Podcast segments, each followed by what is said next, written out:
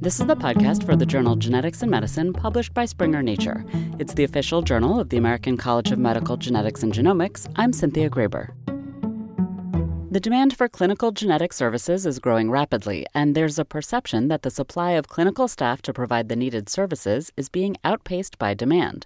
The problem, says Andrew Fennell, clinical genetics fellow at Monash Health in Australia, is his public health service didn't have a way to measure that growth or their resource needs. You can't really base anything on anecdotes and feelings. You need hard data that will specifically show the trends in your service provision.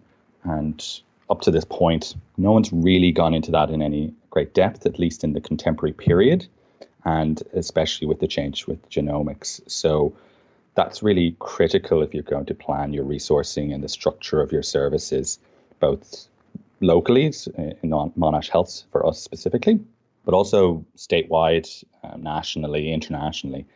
If you don't know the amount that you're seeing, how you're seeing it, what you're doing for your clients, then you can't really organize your services correctly. And we'd felt a significant shift in recent years that hadn't been quantified in any specific way we all know that genomics has changed the practice of clinical genetics, but no one has shown exactly what effect that's had on services and on service provision. Dr. Fennell and his colleagues decided to formulate a framework of metrics to evaluate service provision in clinical genetics.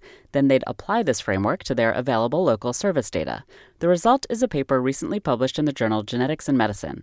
The times that these questions have been evaluated in the past, he said the results haven't been comprehensive enough. While there's been literature looking into this in the past, it hasn't provided a structured and robust way to assess service delivery evaluation that could be applied over time and across different services. So up to this point, people had measured how much of a workforce there was, albeit the measures weren't very specific.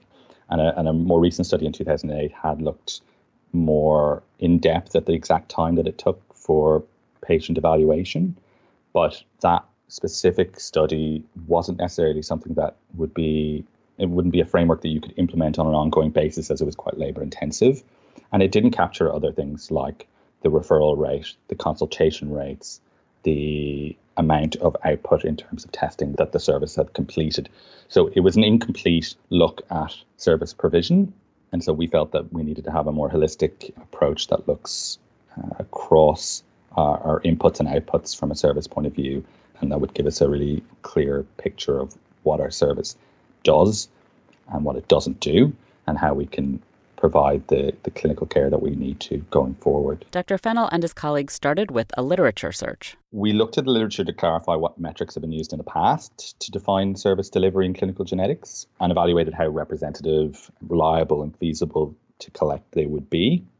We collated and analysed our data for our service over the last four to five years, uh, which is a time period during which genomic testing use had accelerated locally.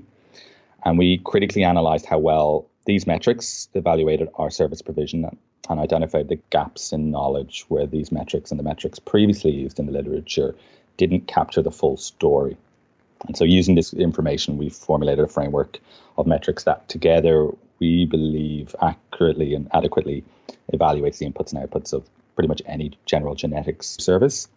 So, we looked at the referrals, we looked at the review consultations completed, inpatient consultations, as that's a an area that shifted significantly in recent years, and then our testing output, which has shown marked changes in recent years. And so, together, but using all of those, you can then get a reasonably comprehensive view of what your service is doing, um, and you can then monitor that over time and see what the changes are and what you need to be planning for in the future. They saw some clear trends within their own health services. Despite our local population growing by about two and a quarter percent annually over the last four years, our referral rate to our service had increased 10 to 22 percent annually over the same time period. So this equated to about a 58% increase in all referrals to the Monash Genetics Service since 2015, which is a huge change. So average monthly referrals had increased every year with a more marked rise in the last two years. And at this point, they still show no sign of reaching a steady state, which shows that we don't know where they're going to end up and we need a plan for that. The number of tests completed increased by about 400%, while there's also been an increase in the proportion of patients tested. But at the same time, the genomic testing we are ordering is becoming more comprehensive, and therefore more work for clinicians. Adding this to the increasing number of referrals, and we've experienced essentially a triple hit in increased demand for our clinical service and that's had a significant effect and is something that we need to measure and plan for looking ahead. Dr. Fennell says that having metrics that are consistent and measurable is critical in such a rapidly growing field. It has implications across the practice of clinical genetics, both locally for our service and internationally. And so the implications of this increasing referral base, increasing review consultations, inpatient consultations, and a large scale change in testing output means that we need to plan basically. We need to come up with ways to benchmark. So the latest ACMG genetic provider survey data from about 2015, which was actually published earlier this year in Genetics in Medicine, showed waiting lists increased significantly and many more practices were closed to new referrals compared to a decade earlier. So, if the local trends in our data are replicated internationally, it is possible on this background of a capacity limitation that significant increases in demand have occurred over the last four years with expansion of genomic testing capabilities. Unless workforce and workflows have kept pace with such changes, service provision could be under substantial stress. But this is, hasn't been really captured up to present. So having robust and comparable data is crucial to track these changes in workload, both regionally, nationally, and internationally. That said, the framework they've developed, he says, is the beginning. It's useful as it is, but there's room for improvement in the future. So developing a standardized method of determining workforce adequacy is a necessity for future resource planning in clinical genetics. Um, we've suggested this might take the form of a customized average relative work value units for each type of clinical staff member. These RVUs are a unit that represents the resources required to provide a service, and they stem from the Medicare reimbursement formula used in America. While these can be used to determine reimbursement for physicians working in systems that use such formulae, the utility on a wider scale would be to clarify what amount of clinical genetics specific work corresponds to one clinical full time equivalent. Having this figure means that you can use it to compare available staffing resources to the estimated case mix Uh, adjusted demand in a geographical region, essentially modeling service under and over provision.